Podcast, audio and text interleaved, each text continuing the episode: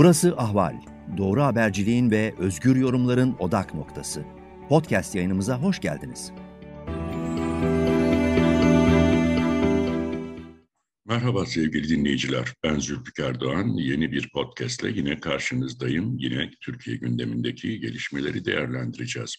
Özellikle iktidar cephesinde Milliyetçi Hareket Partisi'nin oy kaybının giderek hızlanması, seçim yasası değişikliğiyle getirilen yüzde yedi barajını bile tutturmakta zorlanması MHP lideri Devlet Bahçeli'yi yeni arayışlara yönlendirdi. Geçen hafta yapılan grup toplantısında e, eski MHP'lilere, MHP'den ayrılanlara seslenerek mahalleye dönün e, uşaklar çağrısında bulunan e, MHP lideri bu haftada özellikle Suriyeli sığınmacıları gündeme getirerek bir başka geri dönüş mesajı verdi. Şöyle söyleyebiliriz, e, MHP liderinin evinize dönün uşaklar çağrısı İyi Parti Genel Başkan Yardımcısı ve kurucularından Koray Aydın'a e, yönelik bir çağrı olarak nitelendirildi. Koray Aydın daha önce MHP lideri Devlet Bahçeli'ye karşı genel başkanlığı aday olmuştu. E, ülkücü bir geçmiş olan Ülke Ocakları Genel Başkanlığından bu yana siyasetin içerisinde olan bir isim. Ancak son dönemde Meral Akşener'in İyi Parti üst yönetiminde yaptığı değişiklikler sonrasında Yavuz Ağır Alioğlu ve Cihan Paçacı ile birlikte daha pasif göreve çekildi. Oysa Koray Aydın teşkilatlardan sorumlu genel başkan yardımcısıydı. Bunun üzerine iktidar cephesinde şöyle bir umut oluştu. İşte Koray Aydın, Yavuz Ağır Alioğlu gibi isimler pasifize edildiğine göre e, İyi Parti içerisinde bir kargaşa, kaos çıkabilir, istifalar, kopmalar olabilir. Böyle e, düşünceler ortaya atıldı ve bunun hemen akabinde de işte az önce sizlere bahsettiğim Bahçeli'den böyle bir çağrı geldi. Ancak e, ben özellikle kendi e, değerlendirmelerimi paylaşmak istiyorum. Uzun yıllardır Ankara'da siyaseti ve ekonomiyi takip eden bir gazeteci olarak Koray Aydın'ın çizgisinde bir değişiklik olacağını sanmıyorum. Öyle ki siyaset kulislerinde e, MHP'nin bu çağrısından sonra e, işte Koray Aydın'a MHP'ye geçmesi, hatta e, Erdoğan kabinesinde bakanlık verilmesi gibi bir takım iddialar ortaya atıldı. Bu yönde pazarlıklar yapıldığı. Ancak dediğim gibi Koray Aydın'ın siyasi geçmişini değerlendirdiğimizde e, iktidarın umutları bir anlamda boşa çıkacak diyebiliriz. Koray Aydın daha önce MHP liderine karşı genel başkanlığa adaylığını koymuştu. Hatta o kongrede e, salona girmesi engellenmeye çalışıldı, saldırılara uğradı. Buna rağmen MHP'den kopmadı. Sonrasında üçlü koalisyon döneminde Ecevit Başbakanlığındaki hükümette Bayındırlık ve İskan Bakan olarak görev yaptı. Ancak AKP iktidara geldikten sonra e, Koray Aydın'ın da aralarında bulunduğu bazı eski bakanlar için Yüce Divan kararı çıkarttı meclisten. O dönemde Erdoğan başbakandı ve AKP mecliste çoğunluktaydı. 2004'te AKP'lilerin oylarıyla alınan bu karar sonrasında Koray Aydın görevi kötüye kullanmak, ihaleye fesat karıştırmak gibi suçlamalarla e, Yüce Divan sıfatıyla Anayasa Mahkemesi'nde 216 yıl hapis istemiyle 40'ı aşkın dosyadan yargılandı ve yaklaşık iki buçuk yıl süren yargılama sonrasında tüm bu suçlamalardan aklanarak beraat etti. Şimdi e, MHP'nin eve dönün çağrısının hedef aldığı Koray Aydın'ın gerek MHP liderinin geçmişte parti içerisinde kendisine yönelik tavrını, gerekse Erdoğan'ın 216 yıl hapis sistemiyle kendisini Yüce Divan'a sevkini unutması, bütün bunların üzerini çizerek MHP'ye geçip Erdoğan'ın kabinesinde veya Erdoğan'ı destekleyen bir tavra bürünmesi e, kendisi açısından kanımca siyasi intihar olacaktır. Siyasi hayatını bitirecek bir adım olacaktır. O nedenle ben bu ihtimalleri açıkçası e, fazla e, değer vermiyorum. Diğer yandan MHP liderinin bir anda Tayyip Erdoğan'la birlikte son birkaç gündür e, arka arkaya Suriyeli sığınmacılar konusunu gündeme taşımaları da dikkat çekici. Muhalefet partileri uzun yıllardır iktidarın sığınmacı politikasının yanlışlığını, ülkenin dört bir yanına yayılan Suriyeliler, Afganlar, Iraklılar ve bunlara harcanan milyarlarca doların yanı sıra ülkenin geleceği, asayişi ve huzuru açısından da çok riskli bir tablonun oluştuğunu söylüyordu. Ancak iktidar cephesi muhalefetin bu çıkışlarına işte biz ensarız, bunlar din kardeşlerimiz, bunlara tabii ki kapılarımızı açacağız e, yanıtını veriyordu. Öyle ki Cumhurbaşkanı Erdoğan daha bir hafta önce muhalefet e, iktidara geldiğinde Suriyelileri göndereceğini söylüyor ama ben buradan ilan ediyorum biz onları göndermeyeceğiz demişti. Şimdi bir anda e, Büyükelçilerle yaptığı toplantıda Cumhurbaşkanı işte Suriyelileri onurlu ve güvenli bir şekilde ülkelerine geri dönmeleri için çalışmalar yapıyoruz dedi. Devlet Bahçeli de hemen akabinde e, misafirliğin uzun süresi olmaz, misafirliğin süresi kısa olur. Üstelik düzensiz göç bir ülke için istila tehdididir dedi. E, bayramda Suriyeliler ülkelerine bayramlaşmaya gidiyorlarsa geri dönmeleri önlenmelidir dedi. Madem ki bayramlaşmaya gidiyorlar tekrar Türkiye'ye gelmesinler dedi. Bu çıkışlar arka arkaya gelince iktidarın e, sığınmacılarla ilgili söyleminde muhalefetin çizgisine e, geldiğini öngörmek mümkün. Ama asıl Bahçeli'nin bu çıkışı niye yaptığını e, şöyle yorumlayabiliriz. Devlet Bahçeli yine MHP'den ayrılan İyi Parti'yi kuran ve İyi Parti'den de ayrılıp şimdi Zafer Partisi'ni kuran Ümit Özdağ burada da MHP'ye dönüş için e, hedef alıyor. Milliyetçi Hareket Partisi'ne geri gelmesi için. Yani işte bak çünkü Zafer Partisi e, özellikle Suriyelilere karşı çıkışlarıyla son dönemde ön plana çıkıyor. Ümit Özdağ'ın bu konuda yayınladığı videolar, yaptığı paylaşımlar, televizyon programlarındaki ifadeleri e, oldukça tartışmalar yarattı. Dolayısıyla Bahçeli bu son e, Suriyeli çıkışıyla Ümit Özdağ'a da işte aynı şeyleri söylüyoruz, aynı şeyleri savunuyoruz. Senin yerin MHP'dir. Eğer bunu yapacaksak gel MHP'de tekrar siyaseti burada sürdür mesajı veriyor. Ama ben yine kendi değerlendirmemi sizlerle paylaşayım. Gerek Koray Aydın gerekse Ümit Özdağ'ın Bahçeli'nin bu çıkışlarının perde arkasındaki amacı çok iyi anladıklarını e, tahmin ediyorum. O nedenle de e, muhtemelen e, iktidar ittifakının İyi Parti'den kopmalar yaratma amaçlı bu girişimleri sonuçsuz kalacak. Bir anlamda düş kırıklığına uğrayacaklar. Öyle ki MHP lideri neredeyse e, Koray Aydın'ın, Ümit Özdağ'ın, e, Yavuz Ağır, özür dilerim Yavuz e, Ağır Alioğlu'nun yoluna güller döküyor MHP'ye dönmeleri için. Çünkü e, gerçekten İyi Parti yüzde 15-17'lerde görünüyor kamuoyu araştırmalarında ve büyük ölçüde de AKP ve MHP tabanından oy alıyor.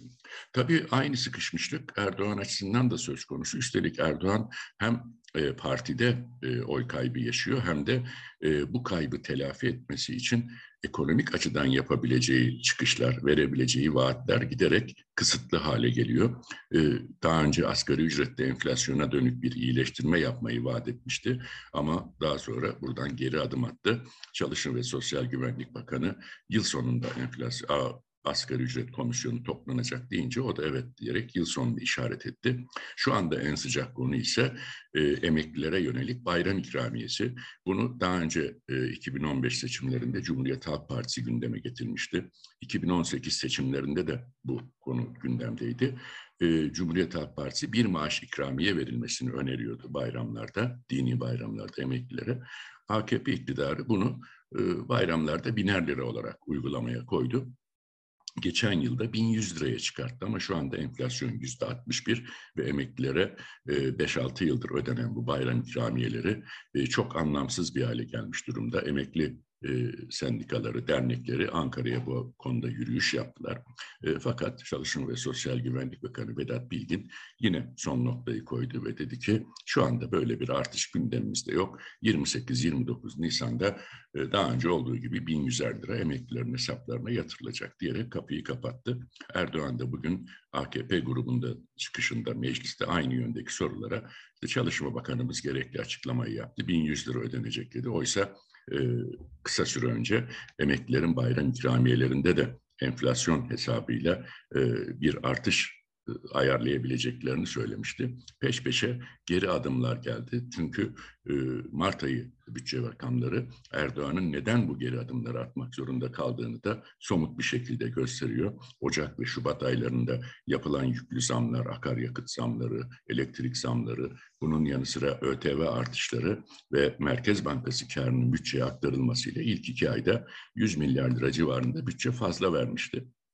Şimdi bu ödemeler kalktı ve Mart ayında e, bir anda aylık 69 milyar liralık bir bütçe açığıyla karşı karşıya kalındı. Bütçe açığının ayrıntılarına bakıldığında da özellikle e, borç verme kaleminde çok yüksek bir artış var. Yüzde 1033,3 oranında bir artış var bir ayda. E, çok büyük e, tutar bu. Kamu kuruluşlarının e, neredeyse tamamı varlık fonunda bulunanlar da dahil e, hepsi zarar içerisinde ve bunlara hazineden borç aktarılıyor. Öyle ki e, bütçede yıllık 61 milyar olarak yer alan borç verme ödeneği e, 3 ayın sonunda 63 milyar liraya çıkmış durumda ve bir yıllık ödenek neredeyse 3 ayda tüketildi. Hatta aşıldı bile. Diğer taraftan baktığımızda e, kur korumalı mevduat hesapları için ilk kez bütçeye bir kalem ilave edildi. E, mali ve finansal araçlar için yapılan transfer ödemeleri diye. E, burada da yaklaşık 12 milyar liralık bir ödeme görünüyor. Bu da hazinenin kur korumalı mevduat için ilk 3 ayda vadesi dolan hesap sahiplerine 12 milyar lira ödeme yaptığını gösteriyor. Tabii dövizden kur korumalı mevduata geçen hesap sahiplerine ödemeleri Merkez Bankası yaptığı için bir bu kadar da Merkez Bankası'nın ödediğini varsaydığımızda 25 liralık bir 25 milyar liralık bir tutarın 3 ayda kur korumalı mevduat hesapları için e, ödendiği gözleniyor. Tabii bu sürdürülebilir bir tablo değil. O yüzden de hazine önümüzdeki aylarda bu ödemelerin daha da yükseleceği endişesiyle borçlanmaya hız verdi. Sadece bu hafta iki günde yaklaşık 20 milyar liralık borçlanma yaptı hazine ve bu borçlanmalarda en düşük faiz yüzde 21'in üzerinde oluştu ki bu da e, Merkez Bankası'nın 4 aydan bu yana sabit tuttuğu yüzde 14 oranındaki politika faizinin 7 puan üzerinde yüzde 50'ye yakın üzerinde bir faiz, hazine bu kadar yüksek faizlerle borçlanarak kur korumalı mevduat sahiplerinin, e, zarardaki kamu kuruluşlarının açıklarını kapatmaya çalışıyor. Kur farklarını ödemeye çalışıyor. Ama diğer taraftan emeklilerin bayram harçlıklarına, bayram ödemelerine zamma gelince e, kaynak olmadığı söyleniyor. Hatta e, ve Sosyal Güvenlik Bakanı Vedat Bilgin artış yaparsak enflasyon hiper enflasyona dönüşür dedi. Ama diğer taraftan e, emekli bayram ikramiyelerine yapılacak zamın toplam tutarı 25 milyar lira. Diğer taraftan e, kur korumalı mevduat hesaplarının sahiplerine yapılan, 3 ayda yapılan ödeme 25 milyar lira. E, tabii bu çelişkide muhalefet tarafından gündeme getirildi. Cumhuriyet Halk Partisi bu konuda e, bir e, grup önerisi verdi. Ee, en azından bayram ikramiyelerinin asgari ücret düzeyine çıkartılması için 4253 lira olması için ama genel kurulda yapılan tartışmalar sonrasında CHP'nin bu grup önerisi AKP ve MHP oylarıyla bir kez daha reddedildi. Şimdi tabii Erdoğan için oldukça sıkıntılı bir tablo. Bir taraftan siyasi olarak oy kaybediyor. Diğer taraftan MHP liderinin eski MHP'lilere çağrıda bulunması, dönün çağrısında bulunması gibi Erdoğan da bugüne kadar AKP'den kopanları, partiden uzaklaşanları, yakın çevresinden kendisinin uzaklaştırdıklarını tekrar partiye çekmek için vefa buluşmaları adı altında bir e, toplantı serisi başlatmıştı. Ama bir kez yapılabildi bu toplantı ve arkası gelmedi.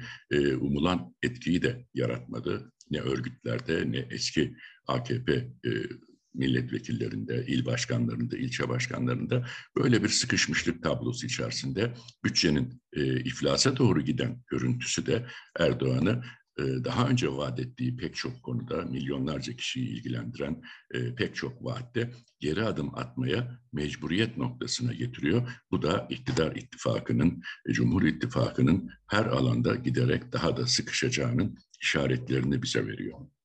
Sizlerle paylaşacağım yorumlarım ve değerlendirmelerim şimdilik böyle. Tekrar karşınızda olmak dileğiyle ben Zülfikar Doğan. Hoşçakalın diyorum.